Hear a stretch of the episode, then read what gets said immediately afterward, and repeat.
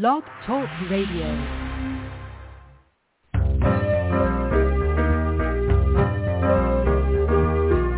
You're listening to Starseed Radio Academy, empowering Starseed to better serve the planet.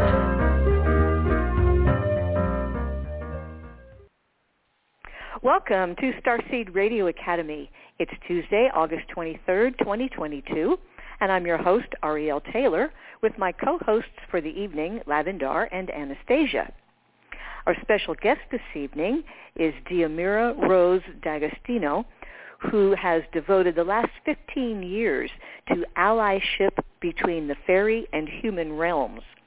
Her work has taken her to places of mystical power all over the world where she facilitated land and lineage healings across multiple timelines while also building the New Earth infrastructure of ley lines, grids, and inner Earth star temples to support awakening consciousness from the inside out. Diomira has activated and embodied the living fairy codes as a healing medicine frequency in service to Gaia and humanity.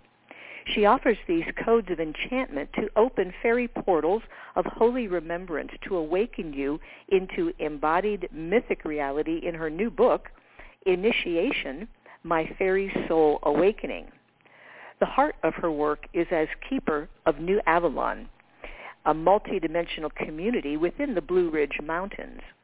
Woven within the sacred ecology of New Earth, New Avalon is anchored by a star temple garden surrounded by an ancient forest and sourced from the well of light. Here, she communes and listens at the well's edge as the stories of the new earth sing through her and into the world in the form of transmissions, mythic threshold journeys, and vibrational essence medicines of forest, flower, and elemental alchemy. You can check out her website, which is Diomira Rose, and that is spelled D-I-O-M-I-R-A Rose, R-O-S-E dot com. At the top of the show, it's Anastasia's Starseed News, bringing topics of interest to starseeds that you won't hear in the mainstream. And if you have starseed children or grandchildren and you're constantly trying to get them off the screens, I've written a book to help children want to put the phone down and reconnect with Mother Nature by understanding the animal guides of Native America. It's called Magical Messages from the Animal Kingdom, and it's on Amazon. If you just type Ariel Taylor in the search bar, you'll get right to it. And we'd like to thank uh, Kathy and Fiona for hosting the switchboard tonight for those who may have a question or comment.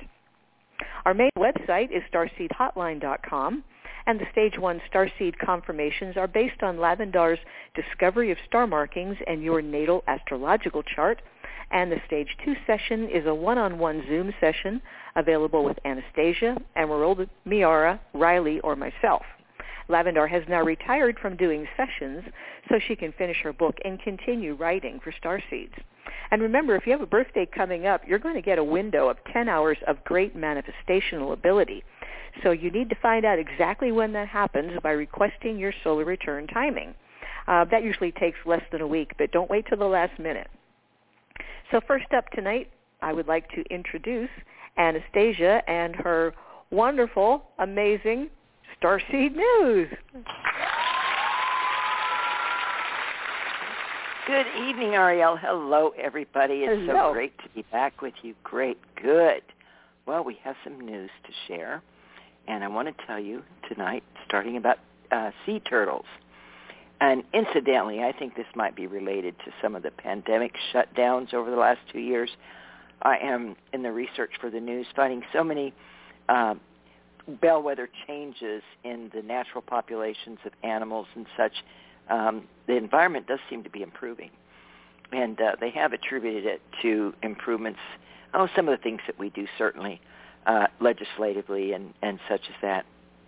But I do think some of this is just related to the withdrawal of humans from the natural habitats and changes like that. Anyway, sea turtle populations are on the rise along the United States Gulf Coast. That's big news. Uh, beach crews have found the first sea turtle, sea turtle nest on the Mississippi mainland in four years. Uh, they've done that. Four years seems to be a key for all these states. Uh, Georgia's endangered sea turtles are being uh, productive. They're multiplying, having babies in record numbers. And for the first time, the world's rarest species of sea turtles, the Ridley turtle, has laid eggs on Magnolia Beach in Texas. And in, in the meantime, in the Mississippi Gulf Coast, they've discovered again the first sea turtle nest since 2018. That's their four-year four-year mark. And this week, Georgia has officially hit its record for sea turtle nests with almost 4,000 nests recorded. That's a lot. So overall, the Gulf of Mexico, as you all probably know, is very important to sea turtles. And because of the 2010 oil spill and a couple of other environmental disasters that have happened there, um, it's greatly damaged the population. It's been a big worry. But while wildlife officials now tell us that the increase in the breeding among these turtles means that the environment is finally starting to heal. That's good news, as the sea turtles have needed this for a long time, and so for them, things are finally looking up. We've really been concerned about the Ridley turtle. It has really been endangered, so goodness sakes, I'm telling you, things are getting a little better out there for nature things. And here's a related story. Uh, sea turtles have been in the news this week. I couldn't imagine this, but sheriff's deputies in Florida helped rescue lost sea turtle hatchlings that, of all things, accidentally wandered into a hotel lobby. So this is one of those hotels that was located on the beach.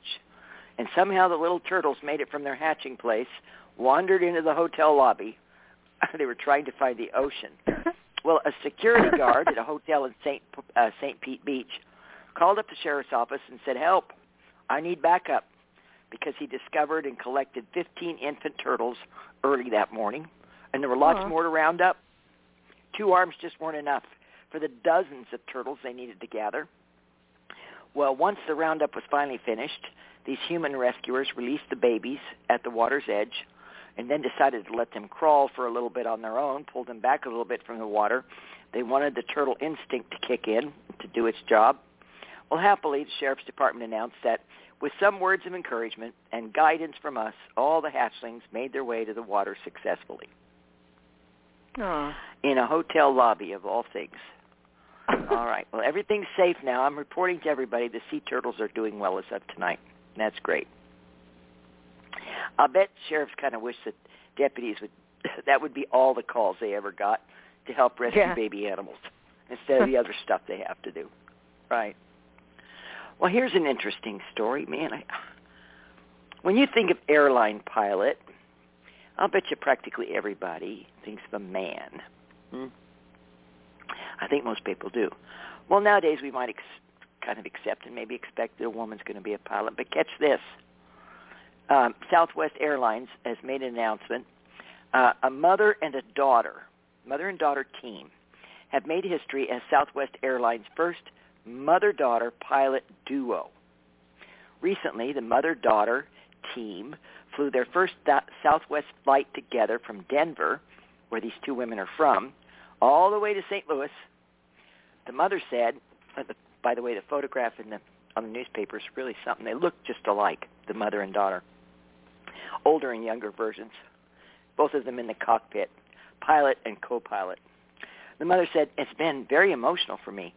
One moment you're holding this tiny little premature baby in your arms, and in the blink of an eye, she's sitting right next to you on the flight deck of a Boeing 737 jet.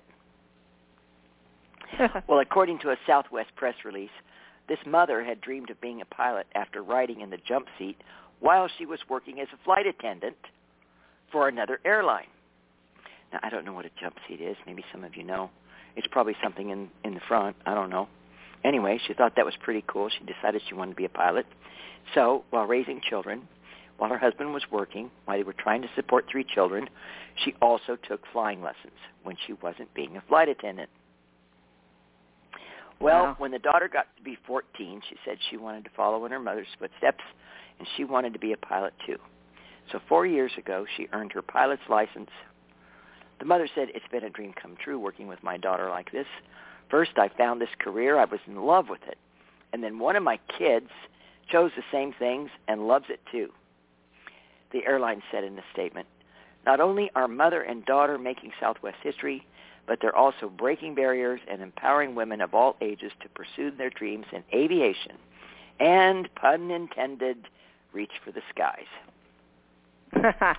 so that I just thought that was pretty cool. It's really odd to see a photo of two women, and they're both relatively young, wearing captain suits or, you know, stripes or whatever, in the cab or the cockpit of a 747, both looking as happy as they could be. Pretty cool story. Aww. Well, I don't know if this has happened to you guys, and you might have recalled. I think I might have mentioned it to you on the show before. Who knows when? A long time ago.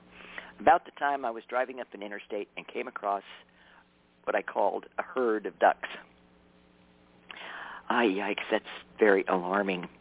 Well, here's a story. This happened to somebody else, a whole bunch of other people. Motorists had to stop traffic on the busy Interstate 405 in Washington to save a family of ducks. The traffic on 405 came to a complete halt yesterday as a family of fowl tried to make a waddle for it across the busy freeway.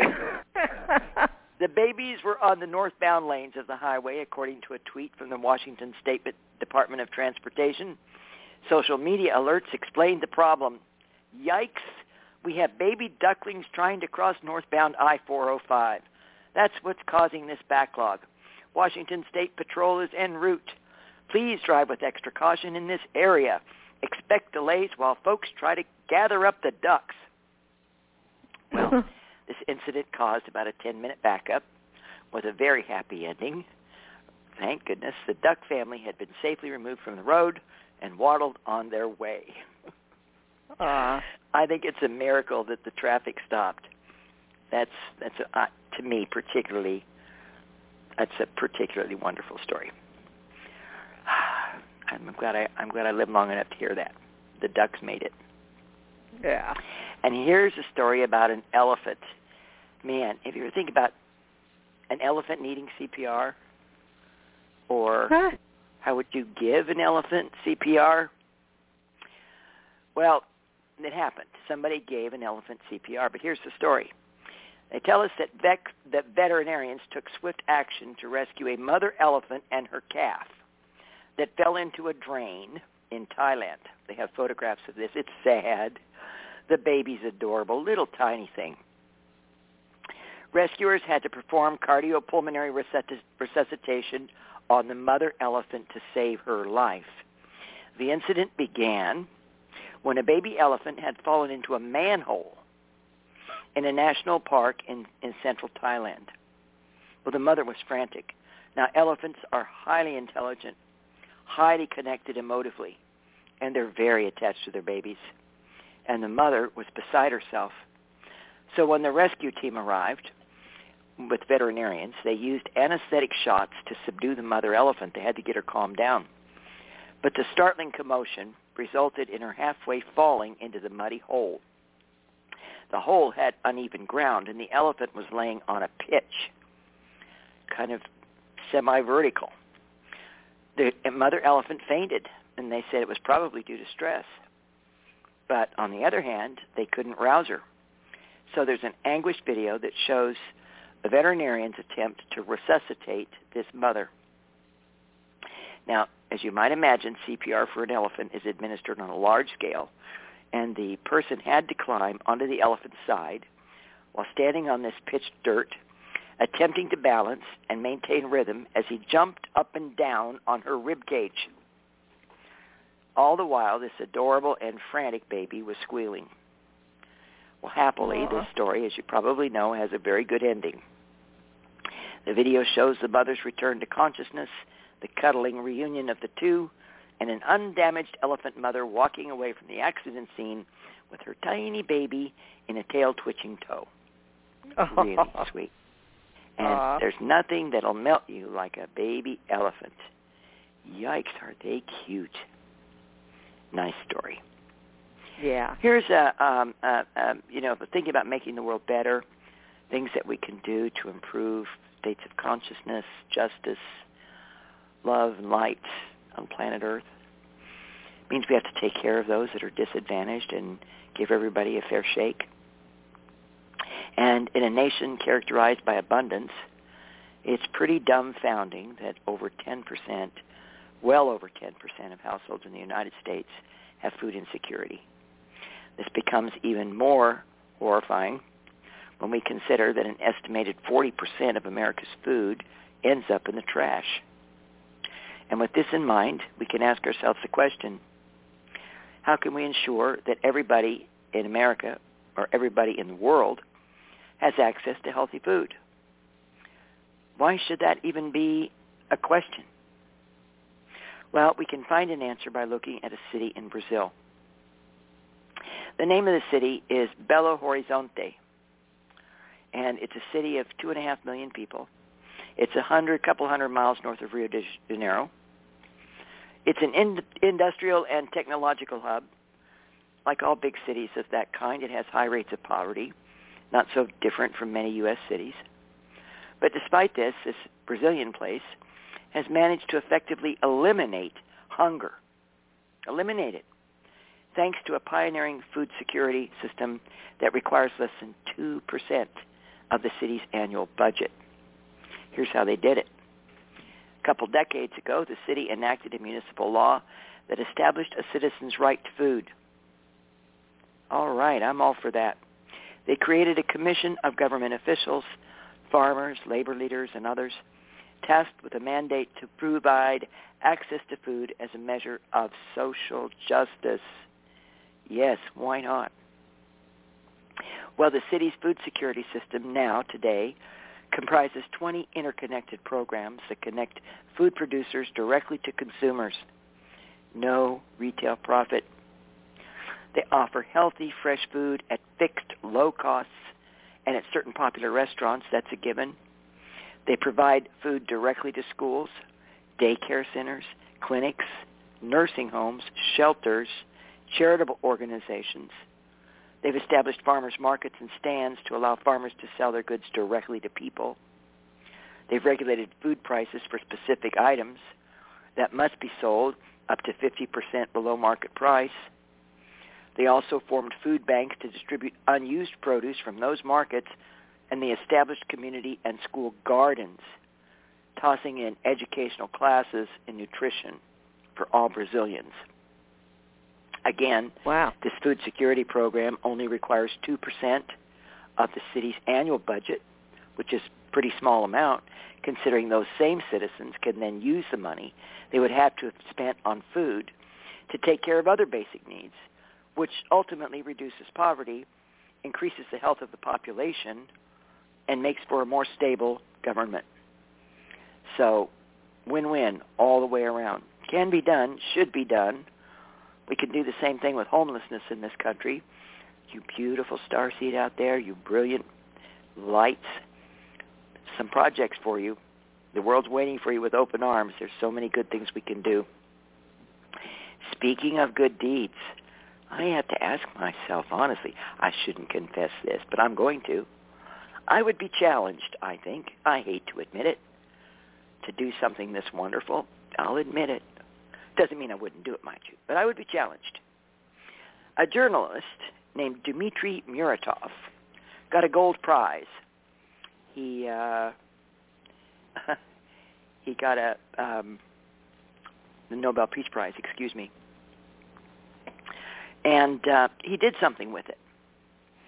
Well, the story starts out it has to do with Ukraine. Uh, the story tells us that Ukrainian children and their families, uprooted from their homes due to the invasion, are going to get a benefit from this benefactor, um, Dmitry Muratov. He was the editor-in-chief of Russia's independent newspaper, announced earlier this year that he was selling his gold Nobel Peace Prize that he won in 2021 with plans to donate all the money, all the proceeds from the sale of this gold medal to Ukrainian refugees.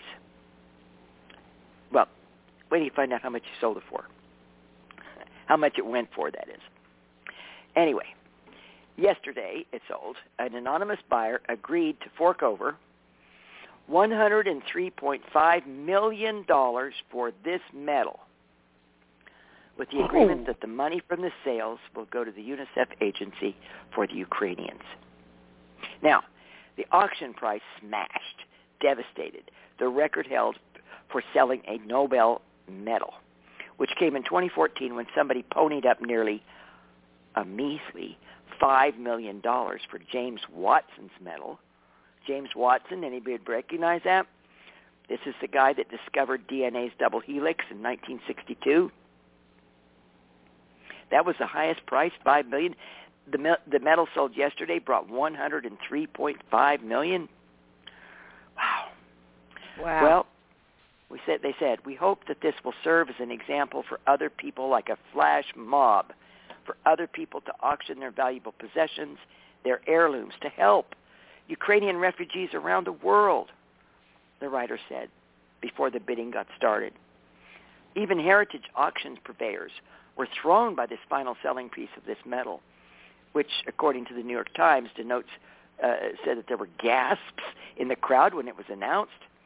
The paper reports that bidding had been cruising along in increments of a hundred or two hundred thousand dollars when suddenly it spiked from sixteen point six million to one hundred and three point five million dollars.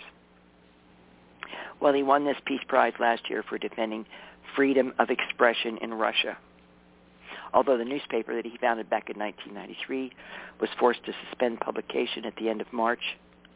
Earlier this month, he told the Times he'd been inspired to sell his medal by physicist Niels Bohr of Denmark, somebody I greatly admire, who sold his own medal in 1940 to help Finland after it was invaded by the Soviet Union. The most important message today is for people to understand that there's a war going on, and we need to help people who are suffering the most. Wow. I mean, silence everybody. Not only Yeah. did he give up something that is a not many people in this world get Nobel prizes.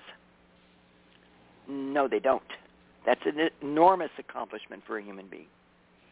And then to have it worth 105 million, it probably wouldn't have brought that much if he hadn't been auctioning it for a wonderful cause. But that's a double give. yeah. And then inspiring others to do the same. I'm just like, wow. I thank that beautiful soul for being here and all the beautiful souls who contributed and all the other beautiful souls who are doing wonderful things to make this world a better place. Love y'all. All right. A lot of people like garlic. Garlic is good for you. Did you know something about garlic? That how you cook it matters? Well, let me tell you this. Garlic is one of the world's favorite flavors, and despite its potential for unsavory breath, you probably already know the herb is good for us. Garlic is an antiviral and antibacterial. It's also high in B vitamins, C, E, K, zinc, folate, iron, magnesium, phosphorus, and sodium.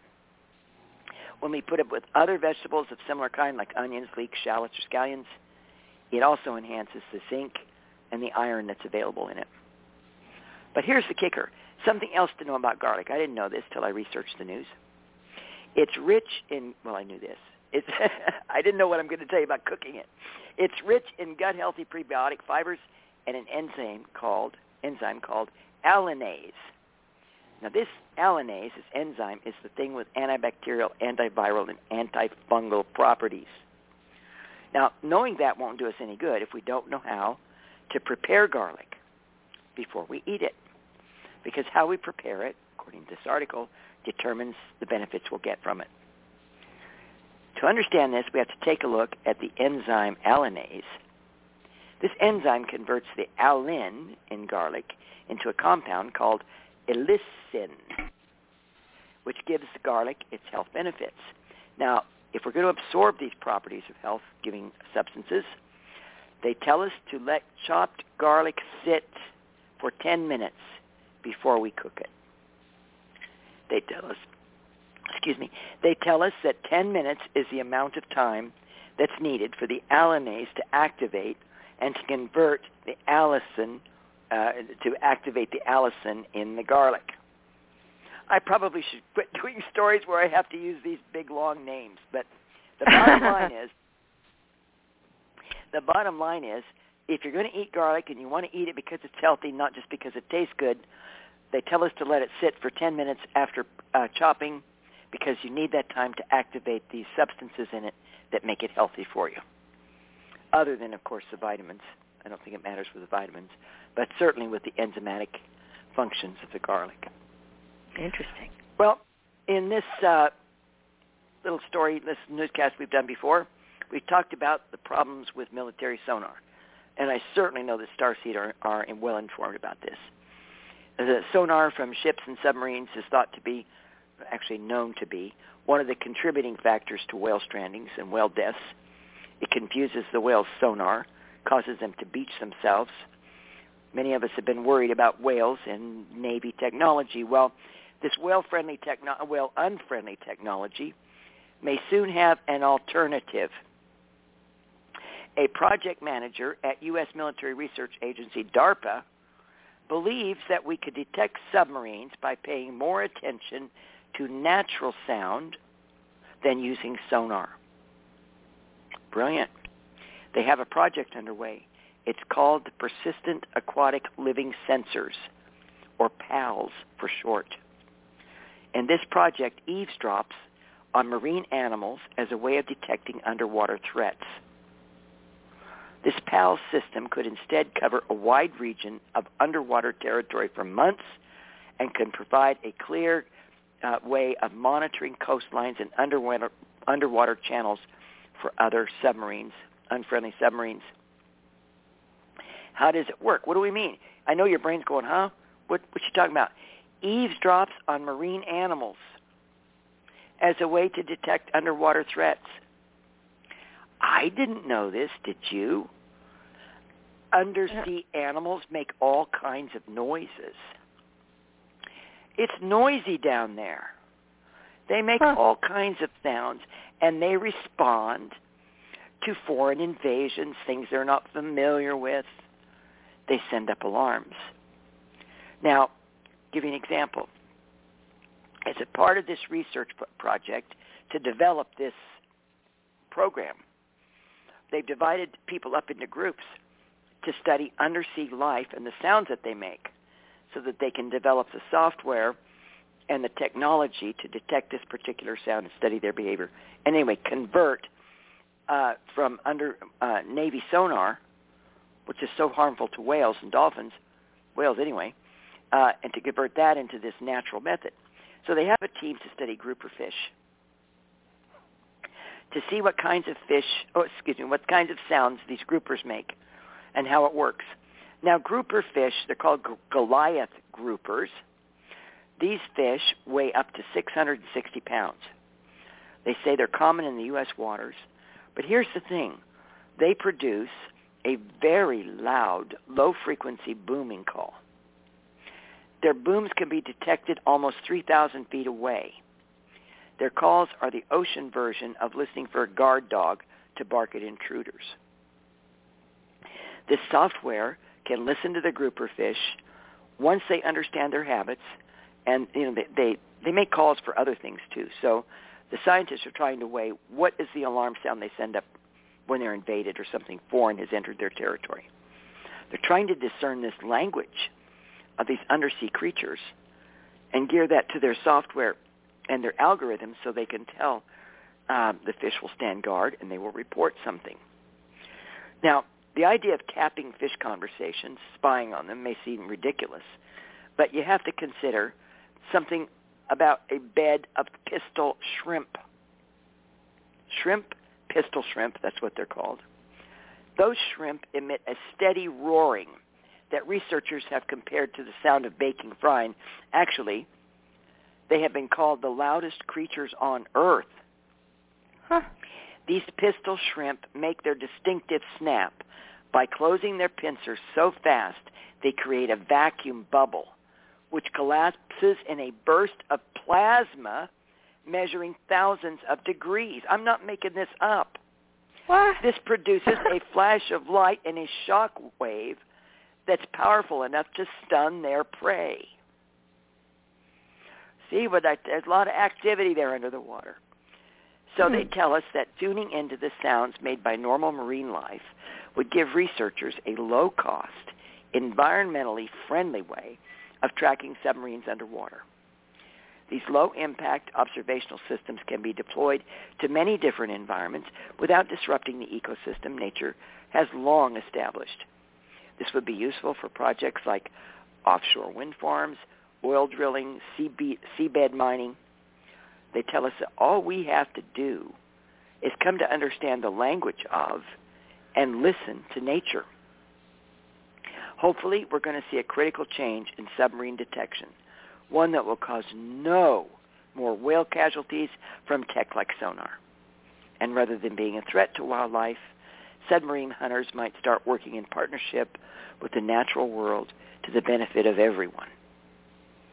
And I mean, you know, every time we're together, I'm always kind of wide-eyed at, at what I'm finding out that science can achieve. Uh, some wonderful, wonderful things. As a species, we're capable of solving just about any problem that we face if we can do it with the right attitude and the in the spirit of generosity and concern for each other and concern for you know the other life on the planet if we can just put ourselves last and begin to put each other first working in cooperation for the good of all anything is possible i mean what a time to be alive they have this new um i'm not reporting on this per se i'm just sharing it um, this new substance that they've invented. Um, it's kind of a gel or a cellulose thing that can completely replace cartilage in knees. That's going to be available next year, I guess. That will com- probably eliminate the necessity of a, a knee implant. So many things are coming into the fore of healing and transformation on many levels. If we could only get our consciousness to go that far. And if we, and broadly speaking, as a general population on the planet, if we can convert the consciousness to rise up, then think of the how these inventions could be used, the kinds of ways that we could have technology serve the planet instead of us serving it. You know, put the heart back into things. Bring in some love and keep our humanity while we're at it. Only the better version of that. Speaking of heart, from my heart to each and every one of you, much love. Have a beautiful couple of weeks. Thank you, Ariel, for the opportunity to be with you, and my sisters. I just love you guys so much. Thank you so much. You're so welcome. Great job with the news, Anastasia. Yeah, I'm just. I wish I had a Nobel Prize so I could sell it. you would, and I love you for that. I and would. It's the I right thing to do. Yeah. I think I would Okay. too. Really, I would. but anyway, I, I'm not saying I would. I wouldn't have to think Okay. about it. All right. Okay. Love we'll talk to you in two weeks. Okay. Bye bye. Bye bye. All right. So let me get uh, get things situated here. I'm going to get Diomira's mic open and Lavendar's mic open. Okay. Are you there, Lav? I'm here. Lavendar? Okay. Okay. Good. Diomira, I'm here. can you hear us all right? I'm here. Excellent. Okay. Lavendar, take it away. Okay. So I am so happy to know that someone has written a book about fairies because the fairy energy seems to be rising now all over the planet and it has been doing this for the last few years. So welcome, my friend, and tell us everything you want to tell us about fairies. Let's just start out with, first of all, how did you discover a fairy? well, first of all, thank you so much, Lavendar and Ariel, for having me here. I am. I've been looking forward to this for uh, weeks, and I know we thought we might meet a little earlier, but the stars had other ideas, and here we are, and it feels perfect. So, I'm just really happy and looking forward to our conversation tonight. So, thank you so much. Yeah. So, So- have you have you Yeah. had had early experiences in your life with fairies? Yeah. So my my life is, you know, so many of my beautiful colleagues out there have these wonderful stories that start something like I was a full-blown clairvoyant from the time I was young, or I remember seeing and talking to fairy beings when I was five years old and moving through all kinds of different inner realm experiences. But my experience actually started really, really, really differently. And I share a lot of this uh, in my book. But the way that my experience was really different was that it was actually born of a this deep soul knowing. So rather than actually seeing and being able to see these realms and being able to have conversations with these realms when I was little, it was as if I just knew within my being that these realms were not just in existence, but that they were actually somehow a part of us. It was as if I expected to lift up a rock and and see an entrance to these realms. And the fact that I was ne- never able to really access those realms as a little girl actually brought a great deal of homesickness and sadness for me.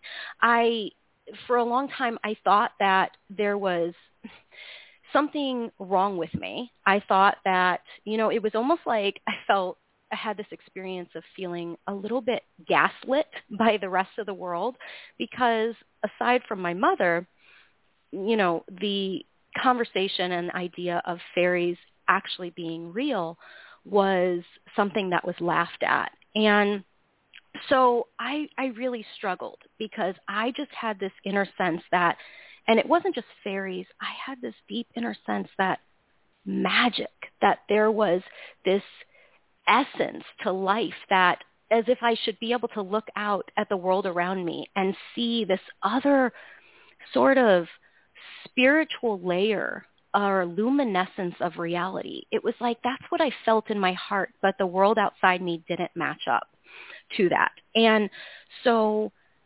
parallel to this whole experience, my early childhood upbringing was actually fraught with a lot of dysfunction in terms of, you know, my family and just all kinds of challenges with both my parents. And so between these two kind of parallel experiences, I ended up just developing this insatiable, insatiable, like could not be put out desire to seek out and find the truth that I knew existed. And I didn't exactly knew what that tr- know what that truth was, but I knew there was something more than what the school systems were telling me. I knew that there was something more to life than just what society kind of impresses upon a young child. And so I began that exploration at a very, very young age. I mean, by eight or nine, I had tarot cards and I was trying to figure out how to make the pictures talk to me. By 12, I was try- reading books and trying to cast spells on my own. Um, and so this, this sort of search just kept me going. And finally, when I was in my early 20s, I was in my first year of college, I believe, and I started to feel this inner call just sort of cracking open within me. If before it was loud, now it was as if I couldn't sit in my own chair still any longer. I, I had to just search after it. But I had read every book I could find on spirituality and awakening consciousness and connecting to other realms. And they weren't, especially the work on fairies, it wasn't, it wasn't depicting the energy that I felt in my heart and I knew to be true. So this set me on an incredible exploration. It took me to multiple continents. I went to, I searched, you know, I traveled to very, um, quite a few countries in my early 20s. I ended up working three or four jobs just so I could afford my travels. And I didn't spend money on anything else, not new clothes, not anything. It was just traveling. And I would go to sacred sites all over the world that were calling to me. And this seemed to have some sort of, it was as if I had been talking to the universe the whole time. And now it was like the universe was talking to me. And I started to enter into what I would call this multidimensional conversation with spirit.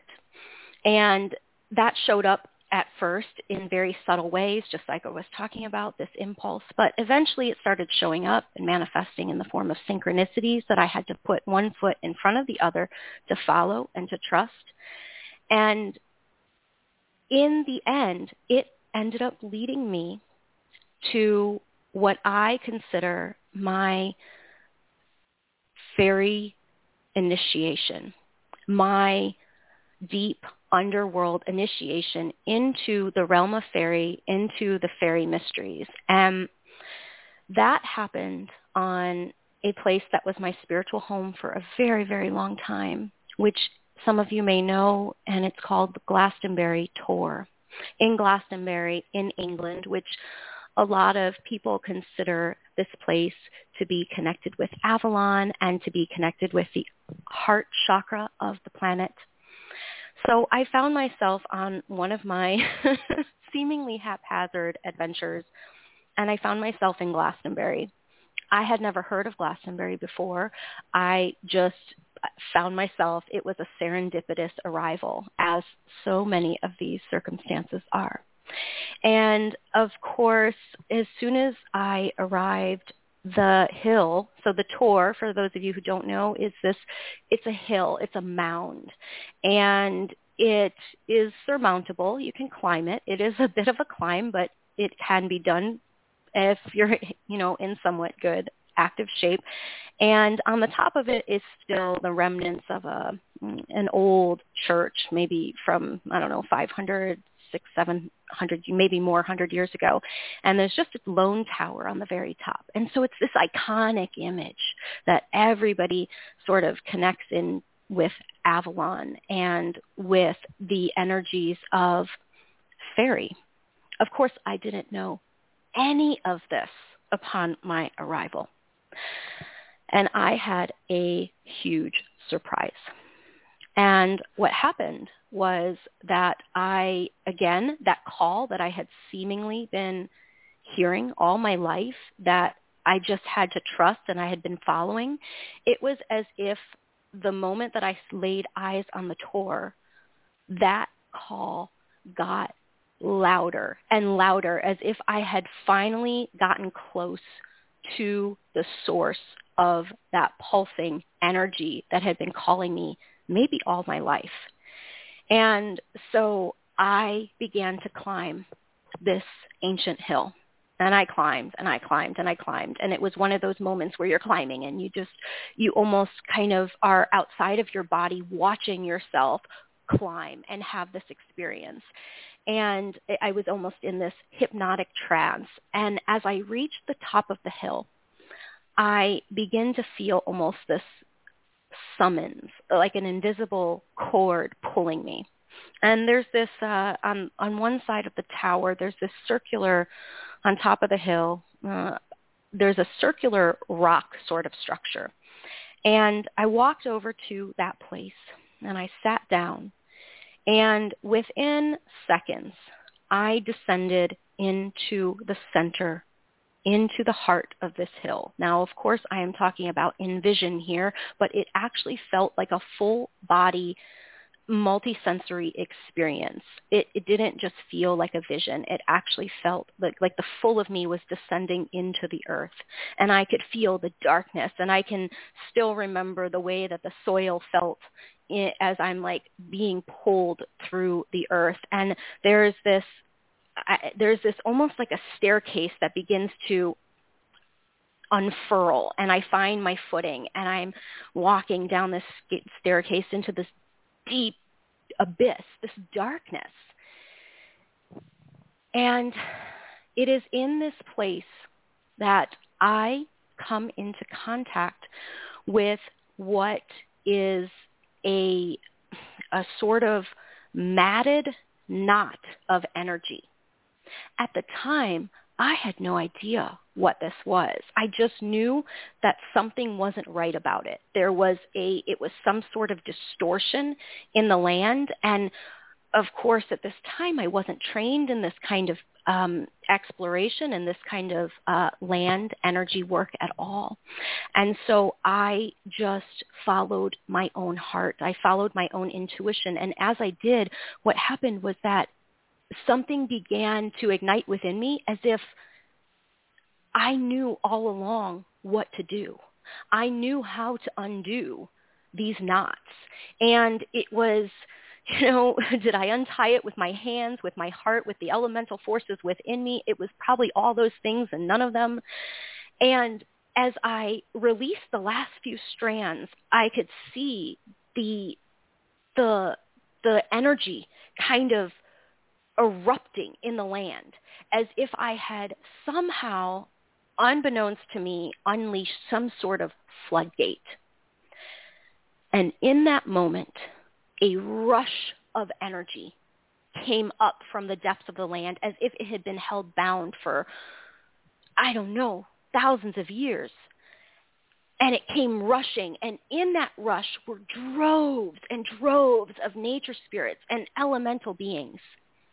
And then it seemed as if the whole world seemed to empty out and this golden light seemed to flood out into the land. And I could see the ley lines, which I would later learn that there were these two very powerful ley lines running through um, the the sort of converging at the hill. And I would see the ley lines almost as if they were as if they had unwrinkled themselves and they were kind of yawning or waking up from you know this age old sleep. And in that moment this luminescent being profound and ancient consciousness appeared within that place within that space before me. And this being he he had the energy first of all had a male energy. He had the energy of a, an angel. At the same time he was deeply rooted and woven within the dream of the earth. And he said to me i knew you would come and soon you will remember. And that was my first encounter with fairy. So how so how many years ago was that? That was in 2006. So that was quite a few years ago. Wow. I could really see, as you were talking, I could really see that happening. And also that you were, can I just say, releasing the corrupted elementals that had been bound there. And you did something with them too. Did, were you aware of that? So corrupted elementals. What what I saw was that there, and I didn't understand it in that moment totally, but as I began to deepen into the experience and unpack it, it took me several years because his words and that experience really catalyzed a a, a deep journey for me of really beginning to unpack, okay, well, who was this being? What did he mean by remembrance? And w- what is my connection to all of this? So it was really this deep journey. And part of that unpacking is I began to look back and see with my new eyes. I was very blessed to um, enter into spiritual training and learn healing arts and psychic arts that really helped me hone a lot of what I was already opening into. And um, and in that journey, as I looked back, what I understood and what was what was my truth was that it had to do with the patriarchal grid and various um, what I was seeing was that there was um, and, I hate to you know speak into this polarity because I do feel like uh, we've shifted the balance on the planet. I really do feel like that. And I feel like the dark and the light, it's all here for us all to grow and learn, even within ourselves. So I wanted to say that and uh, before I preface that, you know, before I go into what I'm about to say.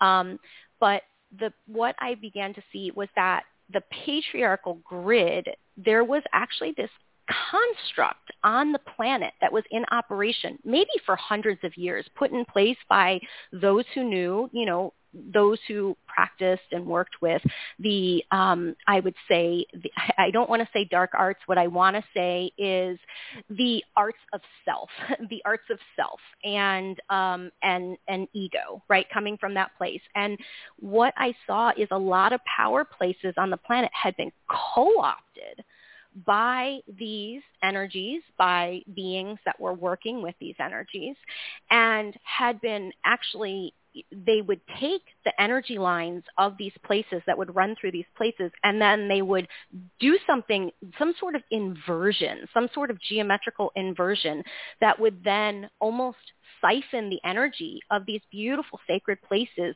so that it could be harnessed and used for the patriarchal agenda that was um, unfolding on the planet. And I saw that uh, the Glastonbury Tor was not exempt from from this this you know this sort of um, I guess planetary agenda, if you will. And it had also been co-opted by these energies, and uh, and who knows for how long.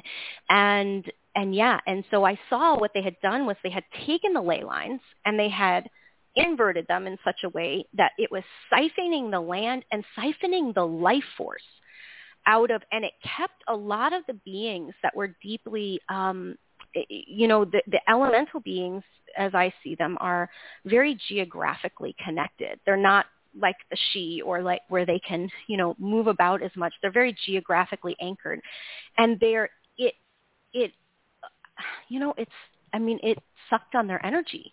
It pulled their energy, and it drew their energy, and it drew the energy of the land for their own selfish um, agenda and desires. So that was how I experienced it and saw it. Wow, what what a thing to happen in 2006 because you have been on this journey for many many years. And by 2012, were you really just into um, traveling around and doing all kinds of work with land by 2012? oh my God, yes, you so hit the nail on the nose there.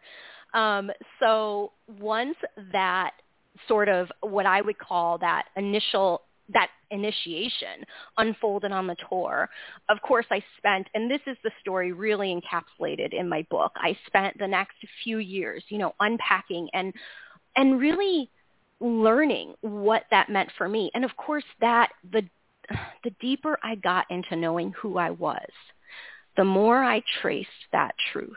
What I also was met up against was trauma was old trauma from from yes from childhood i had to do a lot of healing on that because i didn't want the beautiful um the beautiful energies and wisdom that was coming through i didn't want it to come through a distorted lens and for you know me to make my own illusionary ideas about that i wanted to be as clear as possible but also i noticed that there was trauma being unleashed, unhinged, if you will, and uprooted from the past, from the deep ancient past, from across lineage and lifetimes and timelines. And I had to, you know, I know a lot of people get very excited about past lives. I was one of those. I was always very excited and curious about past lives.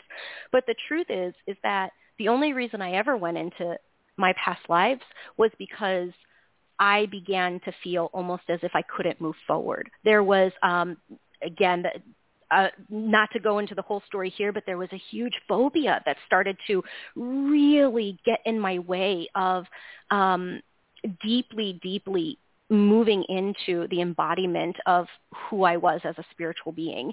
And so I had to address all of these pieces. I had to clear and heal and resolve and love myself into healed wholeness.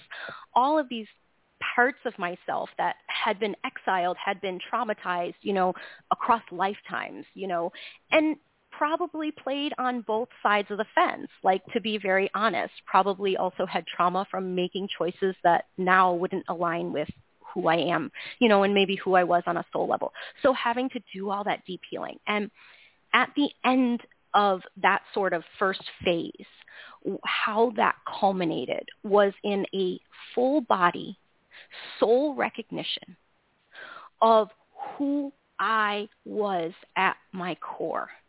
And part of that was I remembered myself as fairy. I remembered a time when I was fairy. And I didn't just remember the time when I was fairy. I actually had a full body, multidimensional memory of the point in time that I made the choice to cross over into human consciousness. And in remembering that, that memory, that memory of why I chose to become human, why I chose to anchor deeply into this beautiful journey of oh, polarity consciousness and deep emotionality. I chose to do that so that I could bring through in a fully embodied human experience the fairy codes that I felt would awaken at this time on the planet. And so once I had that sort of resounding soul recognition of this is who I am and I am here, I am not here by accident. I chose to be here and I chose to be here now at this time as we're entering into this threshold of the age of Aquarius as the great year and the wheel of time is turning once again. I chose to be here. And so once I had that knowing, then it seemed like all of my work kind of fell into line and sort of arose from that knowing. Everything that I did from that point forward, it was about how to bring the the magic the enchantment that I know to be a healing code for humanity at this time, how to bring that into into the human realm and into Gaia. And so by 2012, I was already teaching. I was teaching um, workshops to lots of humans. And I, but the heart of my work, what I absolutely loved and I rarely publicized was the work that I did with the earth. And the way that it worked would be I would actually get a sort of feeling, a mission. You know, Lavendar, I was reading um, uh, some some bit on the website the other day um, about you, and it had said something like um, galactic, like your adventures were likened to, uh, I don't know, it's something like a galactic Indiana Jones. And forgive me if I'm misquoting, but and I thought no, that's right.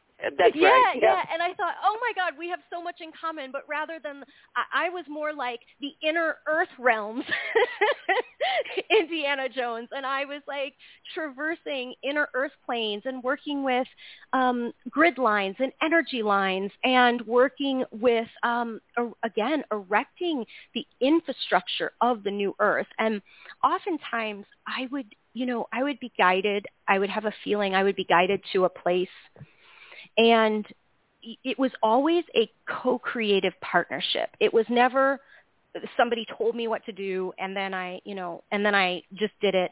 It was I would get a feeling, a knowing, or there would be a multidimensional conversation and then from that I would get to make a choice. Like, do I want to take this assignment? And the answer was almost always yes. and um and then I would, you know, travel to these different places on the planet, sometimes by myself, sometimes uh, over time and when I became um, a more skilled facilitator, I actually would bring groups of people to different places on the planet. And sometimes they were also local adventures that I would be called to where I would just work with. Um, there was a really interesting thing that started happening. I don't think I've ever shared this publicly, but it seems to want to come forward. And I wonder how it connects to what you mentioned earlier with the elementals that were kind of, um, uh, yeah, just had gone kind of awry. So there was something that I started to get wind of is that one of the things I would be asked to do is to support a lot of nature spirits and elemental beings um, who had been displaced. And displacement could have happened via you know, um, it could be, um, you know, a completely natural occurrence like um, an, ex- an extreme storm or a hurricane or something like this. Or it could be and often was a man-made disturbance, like fracking, for example. And what I would notice is that there was this displacement that was happening, and oftentimes um, I would be asked to create these bridges, these bridges of light that would allow for um, travel because some because in a lot of the fracking and a lot of even the cutting down of the trees, what I was shown is that when we cut down the trees without you know conscious partnership and understanding of which trees you know agree to be cut down, we disrupt tree grid that they have in place, these configurations, these sacred mandalas of energy that the trees, you know, their growth patterns actually create and hold various circuitry that helps consciousness on the planet. And so when we cut down trees without consciousness, it will disrupt this. And so what I was seeing is that there was this disruption happening. And so I would go and, you know, either be asked to create, believe it or not, new ley lines to I didn't create them, but I held space. And then it was like they would arise from the heart of Gaia. And then the various energies, the dragons, which seem to want to come into the conversation, would actually help to reroute those new ley lines. And so over time, I was seeing that this new infrastructure was being laid. But what was happening with the um, elemental beings is I was seeing as the some of the old ley lines were being disturbed and some of the old grids were being disturbed, that the elemental beings were becoming displaced, but uh, at at the worst, I actually saw some of them almost becoming disconnected from who they were. And the one circumstance that I that comes to mind when I was just I mean, I couldn't believe it because I always knew the elemental and the fae who I'll get to in a little bit, but I always knew them to have that deep rooted connection with the dream of Gaia. And, and, and so this was my first experience of really seeing not just displacement, but displacement of their consciousness. And um, what I saw, it was actually in Pennsylvania. It was in um, the northern, I can't remember exactly where, but it was way north, a few hours north of Philadelphia. And it was this forest. And I was in this forest with my partner and I could feel these, I, I could feel the elementals and then these, uh, the spirits of this forest. And what I noticed was there was this pervasive sadness in the land. And this wasn't sadness on the primary level, like the first, you know, surface level, like it sometimes can get stuck from war or, you know, trauma, human trauma. This was like a pervasive sadness that hung in the land. And when I tuned in more deeply, I understood it was coming from the elemental beings and again, I, I had had no uh, experience of this ever before. And I remember we looked at each other and uh, sometimes there is this beautiful soul recognition when I move into my heart that there's like this green flame that ignites both within me and within them and there's this soul recognition. But they they couldn't they there was I couldn't even connect with them on a soul level. And I realized that they had forgotten who they were.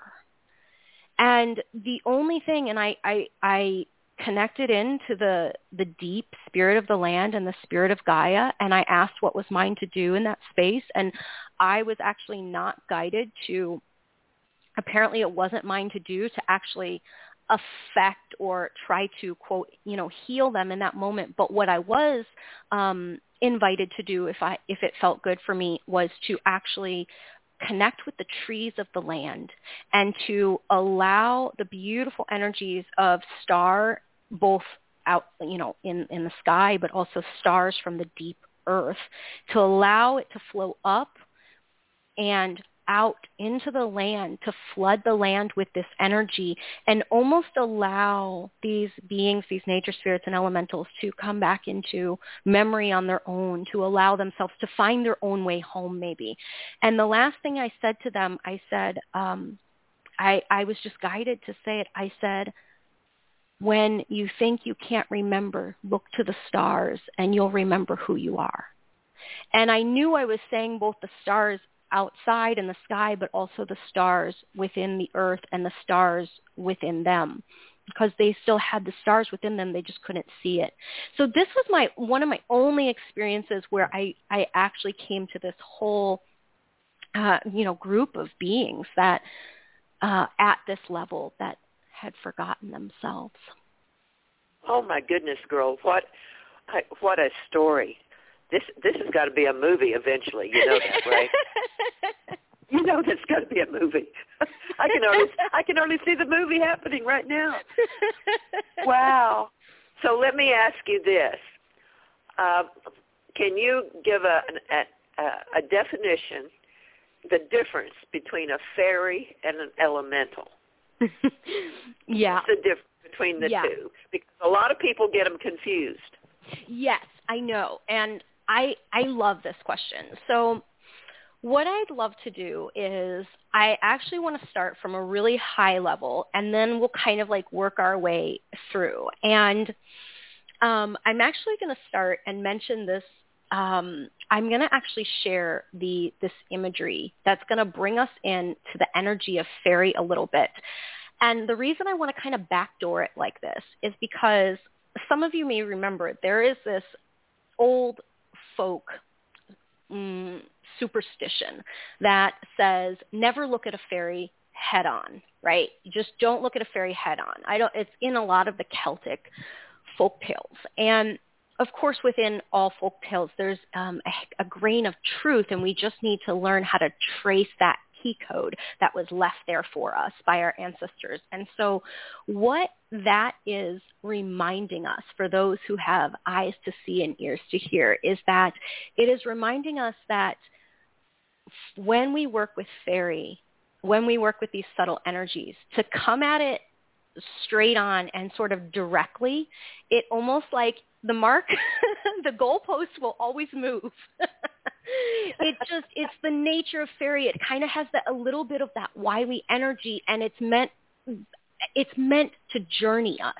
It's meant, it's meant to journey us into ourselves and to really catalyze an initiatory journey that helps us know ourselves more deeply. And so the invitation when working with fairy is to kind of come at it sideways, to kind of backdoor our way in. And and of course, even when we're looking at them and when we're working with these beings, you know, another way that this whole not looking at them directly really plays out is that if we really soften our gaze it's when we move into that space of heart consciousness that we can begin to feel these energies. We can begin to commune with them at that deepest level. So, of course, this, that that superstition has a lot of um, beautiful layers of meaning that we can learn from. And so, let's backdoor it to kind of come in. So, the what I want to what I want to share is I want us to just take a moment and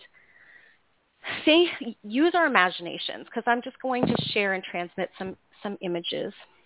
So use our imagination and just let's choose a starting point in nature, on the earth, feet on the, feet on the ground, feel that soil.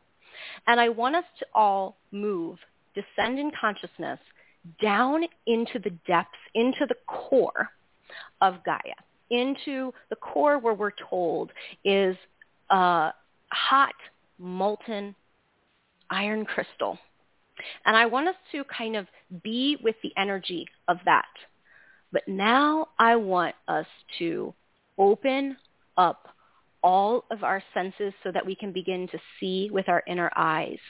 And when we begin to move into this sort of inner realm space, we don't just see a molten crystal.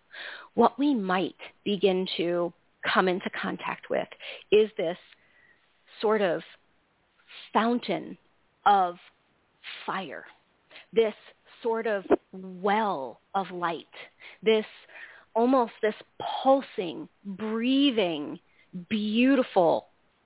I'm just seeing this this gorgeous, almost like swirling vortex that almost breathes and pulses song codes all through the many layers of the earth and up to the surface world where we spend most of our days.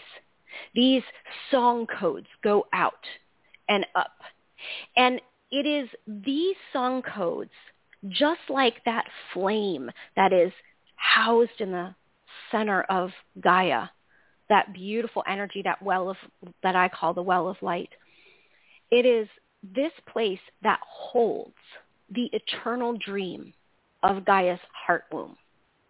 And what I mean by eternal dream is I, I don't mean some static reality or age old, long past paradise consciousness that doesn't exist. What I mean is this ever evolving, ever expanding, dynamic sort of living dream that pulses and breathes in tune and in alignment with the heart of the galaxy itself. There is this pulsing and there's a conversation that's happening. And again, this dream is like this vision of originality that lives and breathes. And if we tune into this, this place within Gaia, we also may know that this place lives within each of us, that this place is not lost. This, this energy that I'm talking about, this living memory that is both past, present, and future, that comprises the great destiny, the living destiny of this planet and all its sacred ecology. That energy is what I call fairy. That is fairy. It is that living memory of the land. That is not the memory of the past, but the memory of the ancient future. And it lives within each of us, but of course so many of us have forgotten. And this is fairy. Now, from that and in woven in deepest, within the deepest harmony with those codes are the beings that I refer to as the Sidhe, S-I-D-H-E. It's a Celtic word and it means, well, it has many meanings, but one of the meanings is people of peace. And the Sidhe are in some, some would say, our ancient ancestors, that we even share an ancient ancestor that goes all the way back. But when we came as star beings, and I know it happened in different waves of different waves throughout the planetary history, right? There were just different star seedings of the planet. But as the star seedings began to come and descend into the etheric realm of Gaia, when Gaia was still in her early stages of heating and cooling, this was a time when these energies, these singing song codes, these beings would weave and dance within the frequencies of Gaia. And as she began, began to journey more deeply and have an experience across multiple dimensions, including the more denser third dimension, the physical dimension that most of us live in in a day-to-day basis, what happened is a choice point occurred. And there was a what some refer to as the split. And at this point, this, of course, some, some look at this as a, you know, a negative event, a sad event, and we can have all kinds of feelings about it, but it was a split. And what the split was, and I'm going to kind of make it a little um, caricature here um, to just give a little a little humor, but it was like the split happened, and two parties that arose from that center, that center expression that was dancing and weaving within the early stages and star seeding of Gaia, two parties split off. And one said, I'm going to have an experience deep in the realms of matter. And they began their descent. And those became what we know as our modern day humans. They descended deeply into matter. They had a vertical experience. And then there was another, the other group of beings, the, the other party that split from the original center said, we are going to explore the many layers and textures and nuances and colors and song codes and frequencies, we're going to explore from a horizontal capacity. We're not going to descend deeply into matter. We're going to explore along these bandwidths of within the Gaian sacred ecology. And together but apart, these two parties began to have their experiences, began to weave with the many experiences and energies of Gaia over many, many thousands and maybe even hundreds of thousands of years. And of course, what happened is many of the humans forgot that this moment in time even existed. They forgot where they came from and all of this. So the way that I look at the beings that I call fairy, that I also, I use the word fairy, fae, Sidhe, the people of peace, uh, elven ones, I use these words synonymously. I am speaking about those beings, those beings who remain, they like us, have the star codes deeply embedded within their hearts, but they have a woven relationship almost outside of time, weaving within what I call the web of wyrd, within the many strands of Gaia. They have that deep relationship. And and I'm talking about wyrd, W-Y-R-D, which is that beautiful Norse word that um, we get our modern day modern day word weird from, and it just means well, loosely translated, it means destiny, and that is the perfect word for these other these fairy beings that I'm talking about. These fairy beings are, if we look at the etymology of the word fae, it always comes back to the meaning of destiny or fate. It came from the word fate, in Latin. And that was about destiny or fate. Why would they have named these beings the Sidhe, the people of peace, the good folk? Why would they have called them destiny? And it is because our destinies and theirs are interlinked, are intertwined. And we're being called to remember one another so we can, again, another caricature, but we can kind of come back together after thousands of years of kind of going our separate ways and having an experience in the way that we did so we can come together and share these beautiful codes and beautiful experiences we've had so we can both be enriched from it and then together we can move forward in alignment with Gaia's dream. Those are the Sidhe and the fairy beings. Whereas the elemental beings, as I see it, as I see them, as I've worked with them, of course they have a very, you know, nothing, of course, is separate within when we begin to work with the sacred ecology of Gaia. And so when we're talking about these energies of fairy, of course they're woven in to the energies of fairy. But the way that I see the elementals is different as almost arising the energy, they are the energies of the earth. They have come from the earth. They, and in some ways, that's why I think they don't have as much, uh, um, their consciousness is not as individuated as ours is or as a member of the race of the fairy or Sidhe people is. Um, but these elemental beings are what I would consider they are the nature spirits. They are the spirits of nature. They're the ones who are deeply connected with the the ecological systems with the trees and with the plants and with the flowers. And make no mistake, of course, when I work with these beings, I don't see them as Tinkerbell either.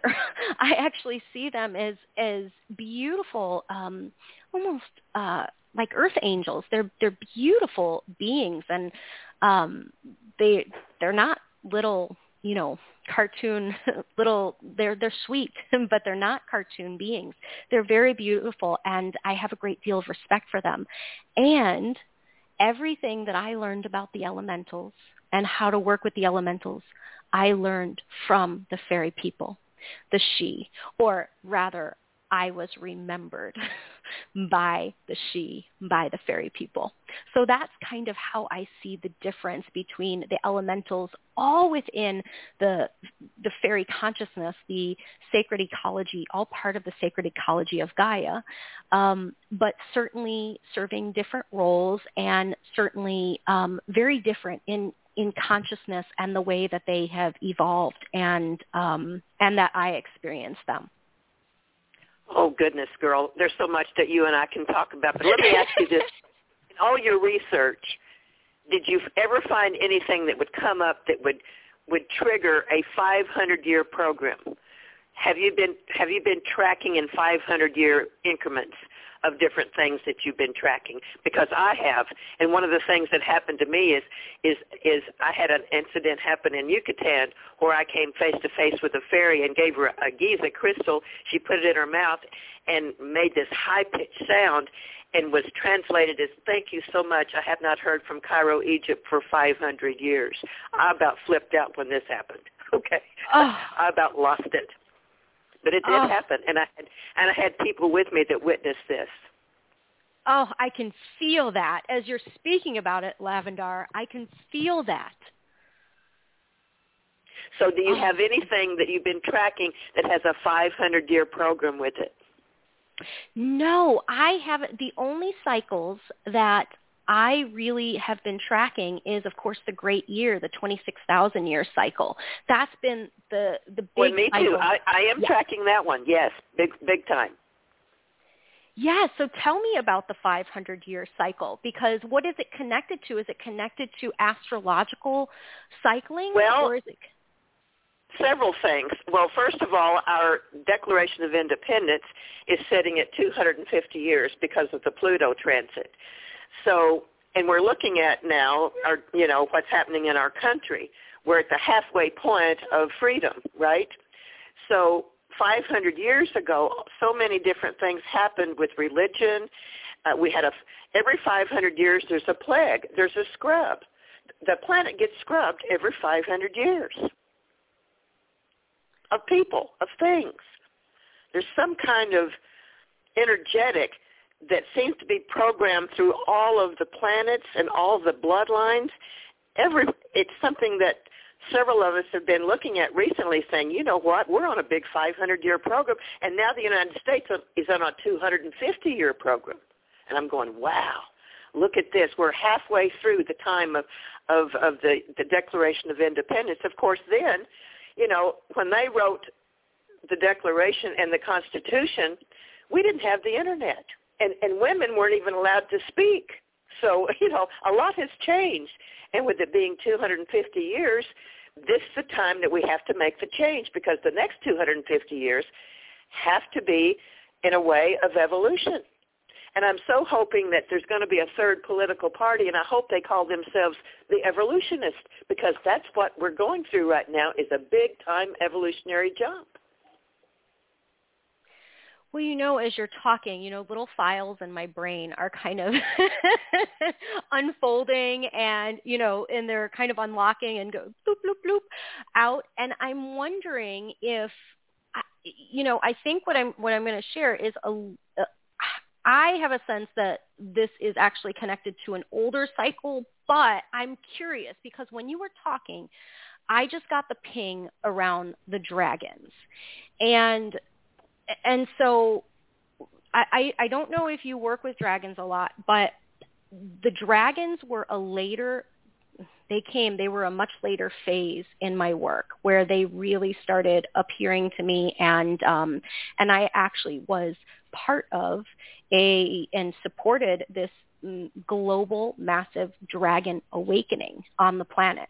And it wasn't that the dragons weren't here and they hadn't left, but it was like they had um, been in this uh, age-old timeless sleep out of time on, in the deep inner planes and had been working and dreaming with the earth from a dream time, trance-like state. But now this was time for them to awaken and, and really move into this sort of conscious sort of co-creative uh, partnership with the earth because the time had come where you know humanity was ready.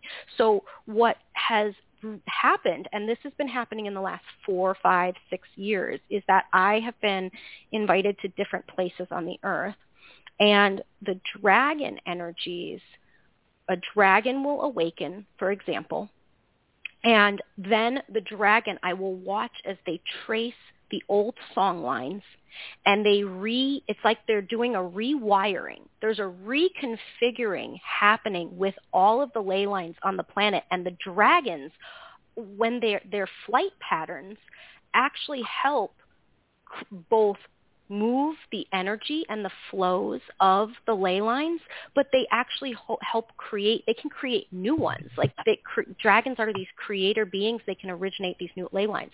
So when I was recently in um, Glastonbury on my recent pilgrimage in just last month, what what I became aware of was that there was a massive dragon movement and dragons were moving from certain nodes on the planet that they had been at for a long time as almost like little conclaves, like little energy centers.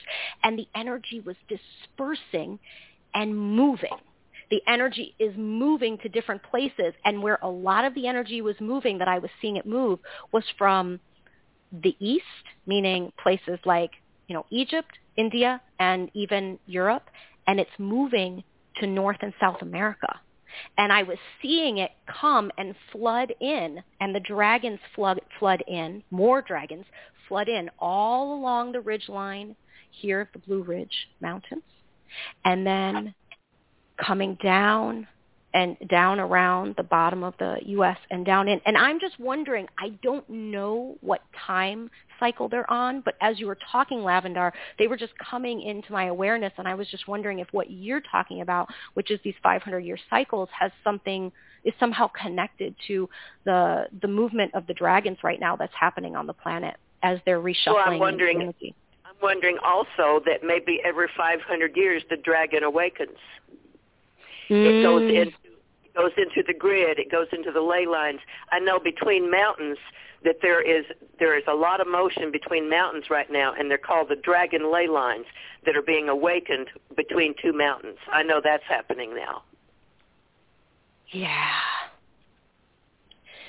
Yeah. So it could be it could be that that that this dragon energy maybe only comes up ever so often to help Gaia and the fairies and the bloodlines and the cleansing of the planet. Because we know that this 26,000 year cycle that we're in is now bringing to the planet a lot of walk-ins from different places. We have a lot of people leaving and a lot of people coming. So we're we're in a, a huge um, time of transition. You know, I just I just when I was over in um, in the lands of England and Wales, and I was uh, I spent some time on the coast of Cornwall, and it was uh, I was uh, really called to come out one evening. Uh, I was spending my evenings actually watch, walking the coastline, um, dramatic coastline of sea cliffs and you know raging crashing sea below that I is so striking. And of course that's on the western side so you get to see the sunset. And I was coming out every night at sunset which is about 10 o'clock at night in the summertime there.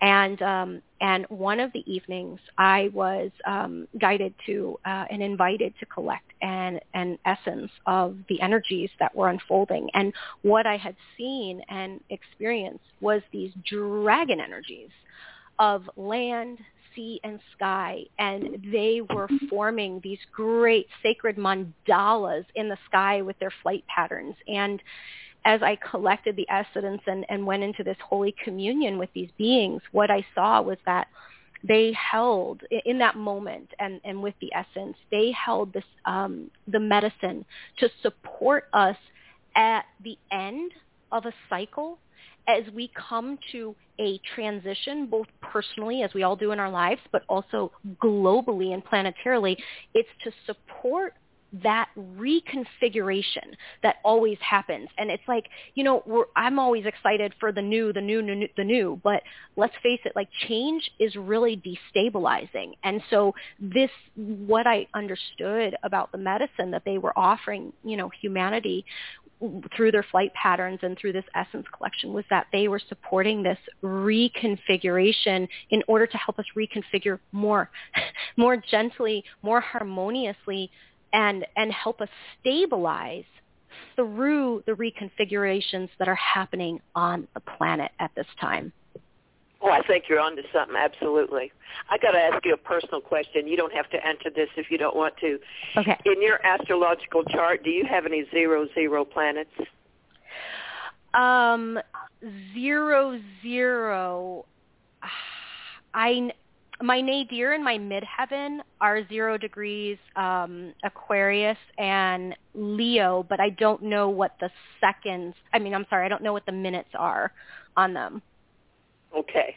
Because what I'm finding is people that have zero zero planets, they have a way of stepping out of the earth and going into dimensions and portal work and elemental work. And does it have to be zero degrees and zero minutes? Do, have you found that, or No, can it, it- be zero It, just, degrees? it has to be where, where where one sign changes to another, it goes zero. It go it goes into zero point. It's almost like it's a dead zone. It's a place where you jump and there's no movement until until they tell you you can move. You know what I'm saying? It's like Interesting. yeah. Yeah. so you've got to have it somewhere in your chart. You've got to because of the way you work. Yeah. Yeah. I I don't know. I know so yeah, other than that 0 degrees nadir and then the 0 degree midheaven, um my other planets are all almost all of them are in the 12th house and in a beautiful Libra stellium with Saturn sitting on my Libra ascendant and Pluto right underneath him having a party. And then um the other and then the moon is in Cancer in the ninth house. so what so. so what year were you born? I was born in 82. So I've been tracking for a long time now all the kids that were born after 1980, and I had to put my information in a bank vault and hold them till you guys were up and grown and had your own children. Okay. yeah, I'm I'm going to be 80 in December, but it's time for me to release this information, and you're part of the group that needs to know some of the things that I've been holding in the bank vault all these years, and a lot of it has to do with the work that you're doing. wow. Well, so you and I, need to talk, you and I need to talk uh, later. Um, be sure and email me your phone number and a good time to call you because we need to talk. I would love that, Lavendar. I think we have lots to talk about. Yes, we do. Yes, we do. Wait till I tell you about. Wait till I tell you about the elementals that left Saudi Arabia and landed here in Arkansas. oh my goodness, an elemental migration. I can't wait yeah, they came over on a magic carpet for sure. Well, I, I usually turn this over to my co-host, but we were such in a heavy conversation, I just didn't want to stop talking to you. But at this time, I would like to pass you over to my co-host, Ariel. She has the switchboard. Would you be willing to answer any questions that anybody has on the switchboard? I would, yes. Okay, and and be sure and uh, anytime you have a new book or anything where you're taking people on a tour, if you just need five or ten minutes to announce it on our radio show, we would love to, for you to do that. You always have a, a, a an invitation to uh, to spread your message far and wide. Okay. Thank you so much, Lavendar. I deeply appreciate it, and I feel so honored. Thank you. Well, I feel so honored that you have come to the planet to do this work and not everyone will understand what you're doing. But let me tell you we have a a group of beings in our starseed community that will rally around you because they know and have experienced a lot of things that you've been writing about. So don't think that you're by yourself with this because you know um I think the Kraken has awakened a lot of people. and and I think that a lot of people that are awake now are are truly finding their um, their masterships from other lifetimes, and I think they're stepping into them right now, and we're witnessing it every day. And you're one of the people that I can say that I'm witnessing your mastership. That's for sure. I'm just deeply receiving all your words. Thank you so much, Lavendar. So back to you, Ariel. Okay. Well, um, to complete the answer uh, to the question that you asked, it can be zero degrees and minutes. So it doesn't have to be zero zero zero zero. It oh, I zero, see. Yeah, it can be zero degrees and 30 minutes. As long as the first two are zeros, that is the crack between the worlds. It can be on a planet. It can be on a house cusp. But I mean, you having it on your uh, your midheaven, that's no accident. yeah. Thank you for I, sharing I, that, I, Ariel. Okay, you're welcome. Uh, I am so I, I don't even know what the word. I admire you. Uh, I'm I'm I'm uh, uh, enthused. Your energy is so. Um, I'm just enthusiastic and exciting, and I mean you're so passionate. You know, we we have a lot of guests that come on the show, and their their material is right on, really well researched, but they they deliver it in more of a you know matter of fact, like you know like a a professor uh, just telling the facts. But you, I mean, you really got me going. It's like, oh wow, I want to go see that. I want to go do that. Yeah. So, um, I, you know what, I, I, I lived in England for a while, and I have been um, in those places that you were talking about, and I know that it is just steeped, absolutely steeped, and there's so much over there that we haven't even discovered yet. Um, but you do take people on journeys So I Yeah. I actually do not anymore. I all of that shifted during COVID, and I uh, I was given an opportunity to reevaluate the way in which my work was expressing in the world. And what I came to um, realize was that my place for right now, of course, I will be. I still travel and pilgrimage and you know listen to the call of my own heart and the land, but I actually um, am really anchored here at New Avalon, which is in uh, in the Blue Ridge Mountains, and it's here that I spend a lot of my time weaving with uh, the fairy, the elven ones, and collecting essences. And I actually, when I go to and when I travel to the places that I'm called to go to, I also collect essences if I feel that sacred invitation from the land or the being. And so this is kind of my way of sharing those medicine codes with humanity rather than taking people on trips with me. And maybe I will one day but at this point it doesn't feel like that's um the direction that my work wants to be in right now. I'm spending so much time having so much fun um with the essences and teaching and and writing and yeah and and of course I'm teaching people you know I have a class coming up on Thursday where I'm sharing about how to create your own essence potion working with the fae and elven and dragon essences. A lot of people don't know how to weave those into a potion a formula for themselves. So uh yeah I'm just I'm uh, that's kind of how I'm working with people now is sharing the essences Okay, great. And do you do this online or is it just for people that are local to your area? So the essences are actually a, a like a physical um, product that they can order from my Etsy store, and they're like flower essences, but they're most. I do have flower essences and tree essences, but the special ones that I'm really known for are the fairy and elven essences and the dragon essences and the ones of sacred places. So these are basically the frequencies, the medicine songs of the, the being or the place. And then I collect that and I preserve that in water with brandy. And then those are sold as so somebody can actually take them a few drops you know, ingest them and have an experience with these energies. And these energies, of course, they support you. You know, they work with healing and remembrance and enchantment, and they're just beautiful. So Elemental Whispers is the name of my essences, and I have an Etsy store, and you can just go to my website, and it'll connect you to all that. Okay, so once again, your website is Diomira Rose, and your name is spelled D-I-O-M-I-R-A Rose, R-O-S-E dot com.